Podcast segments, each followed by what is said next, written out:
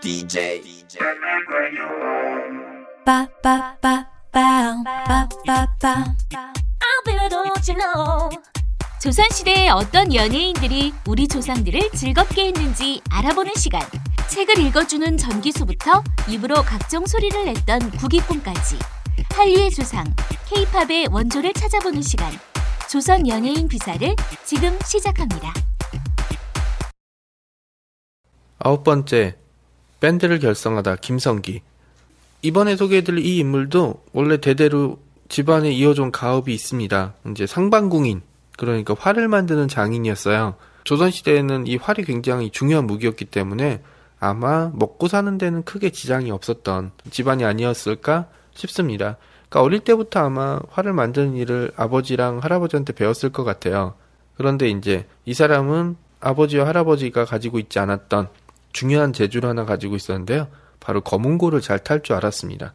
이 사람이 어떻게 검은고를 만졌는지는 잘 모르겠어요. 아무튼 어, 그런 사람 있지 않습니까? 한번 딱 만지면 엄청나게 잘 소화하는 그런 천재과, 이 사람이 바로 이 검은고의 천재였었는데요.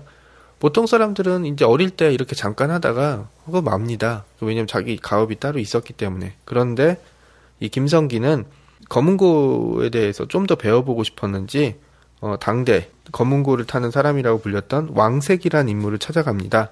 그런데 이제 어, 왕색이란 인물도 나름 한 검은고를 타는 인물인데 활이나 만드는 사람이 찾아와서 갑자기 검은고를 배우고 싶다고 하니까 화를 냈다 그래요. 음, 그러고 이제 뭐 그냥 쫓아냈는데 김성기란 인물이 그렇게 쉽게 물러나면 오늘 제가 말을 하진 않았겠죠. 어, 그래서 집 밖에서 몰래 이 왕색이 검은고 연주 소리를 들으면서 따라한 겁니다. 그러니까 뭐 개천에서 용난 인물들이 대부분 월삭은 못 내서 학교에 쫓겨났을 때 창밖에서 이렇게 공부를 했던 거랑 좀 비슷하다고 보시면 돼요. 그러다가 어느 날, 이게 길면 꼬리가 밟히는 건 예나 지금이나 똑같았던 것 같아요. 그래서 어느 날 왕색이한테 들키고 말아요. 그래서 어, 왕색 입장에서는 돈도 안 내고 자기 걸 엿들은 셈이니까 엄청 화를 내요. 그리고 이제 펄펄 뛰는데 김성기란 인물이 어, 잠깐만 잠깐만요 그러더니 자기가 그동안 몰래 듣고 배웠던 이제 연주를 그대로 앞에서 보여줬다고 해요. 그러니까 이제 보고 듣고 이제 바로 자기가 한 거를 이제 음악적에서는 용어로 청음이라고 하는데, 지금도 이 청음을 하는 사람 굉장한 천재라고 쳐요. 왜냐하면 악보나 이런 거 보지 않고 그냥 귀로 들었고 자기가 이제 연주를 했다는 거는 이해도가 엄청 높았다는 걸 의미하거든요. 그러니까 당시에도 마찬가지여갖고 엄청 화를 냈던 왕세기가 김성기의 연주 솜씨를 보더니 입이 이제 딱 벌어지고, 이야 내가 몰라봤구나, 너를 제자로 받아들이마, 이러면서 이제 자기의 수제자로 삼았다고 합니다. 그러고 이제 이렇게 해서 제대로 배우기는, 창밖에서 몰래 엿들었던 정도도 이 정도였으면 앞에서 제대로 배우면 얼마나 빨리 배웠겠어요. 신나서 배워갖고 실력이 엄청 늘어서 얼마 후에는 그냥 한양 최고의 검은고 연주자가 됐다고요. 야 우리 잔치였는데 누구 필요해? 당연히 김성기지. 뭐 이렇게 할 정도로.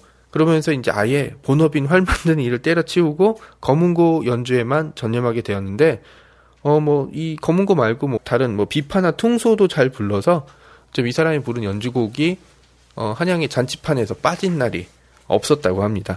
그렇게 이제 계속 유유자적하게 뭐 어쨌든 활 만드는 일보다 검은고를 타는 게 더 쉽고 사람들한테 많이 인정을 받았겠죠. 그러고 있는 와중에 김천택이라는 인물을 만나게 됩니다. 이 사람이 누구냐면 청구영원이라는, 이제 교과서에 옛날에 나왔었죠. 청구영원이라는 시조집을 만든 인물이고, 그 다음에 이제 시조로 창을 부르는, 이게 가객이라고 부르는 인물이었어요. 그러니까 이 사람이 김성기보다 나이가 훨씬 어리긴 한데, 예술가끼리 아니면 뭐 술친구끼리는 사실 나이는 장식에 불과할 뿐이죠. 술자리에선 예를 들어서 술값 내주는 사람이 제일 따봉이에요. 그런 것처럼 두 사람은 이제 나이랑 신분을 떠나서 금방 가까워졌다고 합니다. 그리고 이제 잘 지내면서 이제 김성기는 검은고 연주를 할 줄 알고 김천택은 시조창을 할 줄 아니까 자연스럽게 주변에 비슷한 일을 하는 사람이 모여듭니다. 지금도 뭐 마찬가지니까.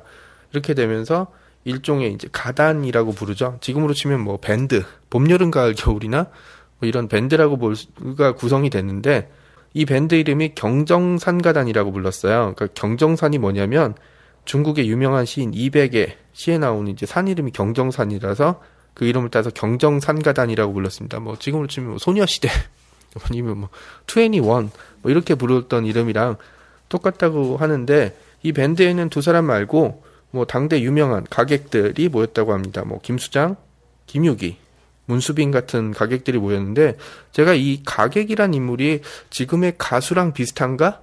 라고 이제 조사를 해봤는데 정확히 어떻게 했는지 나오진 않아요. 근데 아마 제 생각엔 검은고나 다른 악기로 이제 배경음을 깔고 이제 연주를 하는 거죠. 이 가객이라고 부르는 인물들이 쪼를 해서 노래를 부르지 않았나, 일종의 이제 창이랑 좀 다른 거라고 하더라고요. 이제 아 근데 기분이 그렇다 안 하나 기분이 꼭 논리가 신데렐라 구두맨키로 앞뒤가 딱딱 맞아야 되나?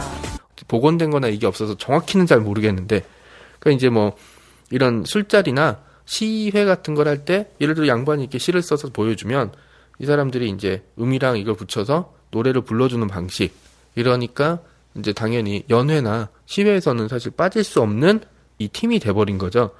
근데 이 사람이 이제 또 세상에 이름을 날리게 된 거는 특유의 꼬장꼬장함인데요, 약간 정치적인 일과 연관이 좀 있습니다. 최근엔 좀 뜸하긴 하지만 조선시대 사극하면 가장 많이 등장한 인물 중에 하나 바로 장희빈입니다. 이 장희빈이란 인물이 그 드라마틱한 삶을 보여줬기 때문인데요, 이 장희빈의 아들이 바로 경종이란 인물입니다. 이 경종이란 인물은 이제 좀 허약한 날 때부터, 설화에 의하면 장희빈이 사약 마치기 전에 아들 한번 보고 싶다고 했다가 아들이 나타나니까 너 죽고 나 죽자 하고 하다가 이 중요한 데를 잡아당기는 바람에 이제 시름시름 알았다라는 소문이 있어요. 사실은 아니겠지만 어쨌든 이 경종이 즉위하고 나니까 가장 큰 경쟁자가 누구냐면 바로 이제 나중에 영조가 되는 연인군이란 인물입니다. 이 숙빈철 씨 아들이자 이제 왕의 형제, 그러니까 왕세제라고 불리는 이 연인군이 이제 위험해지게 된 상황이 되는데요. 이 경종은 이제 소론이 지지를 했고 이 연인군은 노론이 지지를 했습니다. 당연히 이제 이 소론에서는 연인군을 제거하기 위해서 기회를 노렸는데, 연인군을 없애기 위해서는 연인군의 지지 세력인 노론을 제거해야 됐습니다. 그러니까 이제 보통 지금도 정치적인 사건이 일으킬 때 이제 공안몰이라고 많이 부르는데, 뭐 북풍, 뭐 지금 많이 없었지만 총풍 이런 얘기 나온 것처럼 조선시대에는 정적을 제거한 최고는 바로 역모였습니다. 저는 이 역풍이라고 부르는데요, 이 역모를 꾸며서 이제 사람들을 탄압을 하는데, 어, 목호룡이라는 인물이 있어요. 원래는 땅을 보는 지관이었었는데 이 사람이, 노론이 연인군을 즉위시키기 위해서 경종을 죽이려는 음모를 꾸몄다라는 식의 이제 고발을 합니다. 물론 뻥이죠. 왜냐하면 어, 어떻게 죽이려고 했느냐 그랬더니, 글쎄 제가 들은 거로는 무사를 사서 대궐을 침입해서 죽이려는 방법도 있었고, 독약을 타서 죽이려고도 계획을 짰고, 그 다음에 뭐 그냥 저주를 해서 죽이려고도 했어요. 그러니까 이제 계획만 했지 실행에 옮긴 건 없었고, 그 계획이라는 것 자체도 굉장히 모호해요. 예, 최근에 음, 어느 당 해산 재판이랑 좀 연관이 되는 것처럼, 네, 이런 식이었지만 어쨌든 소론에서는 이 기회로 노론을 말살시키려고 했기 때문에 역풍이 제대로 불기 시작한 거죠. 그래서 이 노론 사대신이라고 불리는 핵심 인물 이명, 이건명, 조태채, 김창집이라는 이 노론 사대신이라고 부르는 인물이 죽고, 다른 이제 핵심 인물도 수십 명도 귀향을 가거나 목숨을 잃습니다. 이렇게 되는데, 반대로 이렇게 되니까 이 고발을 했던 목호룡은 별볼이 없던 지관에서 어, 군으로 봉해지는 것과 동시에 막대한 권세를 누리게 됩니다. 그러니까 이 사람이 이제 그 역모로 스타가 된 인물인데, 정계의 이제 핵심 스타가 돼버린 거죠. 그러니까 이 사람이 이제 당연히 이제 떵떵거리게 살게 되니까 잔치를 이제 열게 됐는데, 당연히 이제 잔치에는 김성기가 빠질 수가 없으니까 김성기한테 사람을 보내서 이제 우리 잔치하니까 와라. 그러니까 김성기가 싫어, 안 갈 거야 이렇게 했습니다. 그러니까 목호령이 짜증이 내서 사람들한테 다시 보내서 안 오면 너 죽일 거야? 내가 누굴 죽였는지 알지? 라는 식의 협박을 했습니다. 그랬더니 비파를 연주하고 있던 김성기도 화를 벌컥 내면서 한 얘기가, 야! 걔한테 가서 얘기해. 야, 내가 나이가 칠십이고 내일 모레 죽는데 너 따위한테 죽으려고 그래? 그래, 날 죽이려면 나도 고변해. 나도 고변해.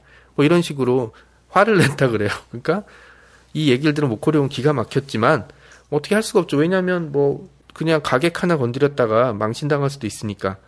이제 그러니까 이렇게 되면서 이제 김성기는 자연스럽게 정계에 은퇴하는 것처럼 이 가다 가단에서 은퇴를 하게 됐는데, 왜냐하면 남아 있으면 다른 사람들이 피해를 받으니까. 한양 밖에서 낚시도 짓고 이러고 조용히 여생을 보냈다고 해요. 그러니까 이 사람이 근데 이 목호룡의 잔치에 와달라는 부탁을 거절했던 거는 어 아마 자기의 노래, 그 다음에 자기가 가지고 있는 실력에 대한 자부심, 그런 거겠죠. 내가 아무리 많은 돈을 줘도 내가 하고 싶은 일은 하지 않겠다라는 거에 대한 배짱. 앞에 얘기했던 최북이란 인물이 아무리 많은 돈을 줘도 건네받는 사람이 마음에 안 들면 그림을 건네주지 않았던 것처럼 자기 예술에 대한 어떤 자기 가치를 생각을 하고 있었고, 그거를 겉으로 표현해냈기 때문에 지금까지 기억이 됐던 인물이 아닌가 싶습니다. 저도 사실은 이런 기준을 따라가서 살기 위해서 노력을 많이 하지만, 사실 통장의 잔액은 제 신념을 종종 쉽게 아주 많이 무너뜨리거든요. 이 사람이 했던 거는 통장의 잔액값보다는 비교할 정도로 어려운 문제였는데, 자신의 생각을 뚜렷이 당당하게 얘기했던 건 역시 아, 이 사람 역시 자신의 예술에 목숨을 거는 사람이었구나 하는 생각을 하게 됩니다. 아, 이번 시간은 여기까지 해드릴게요.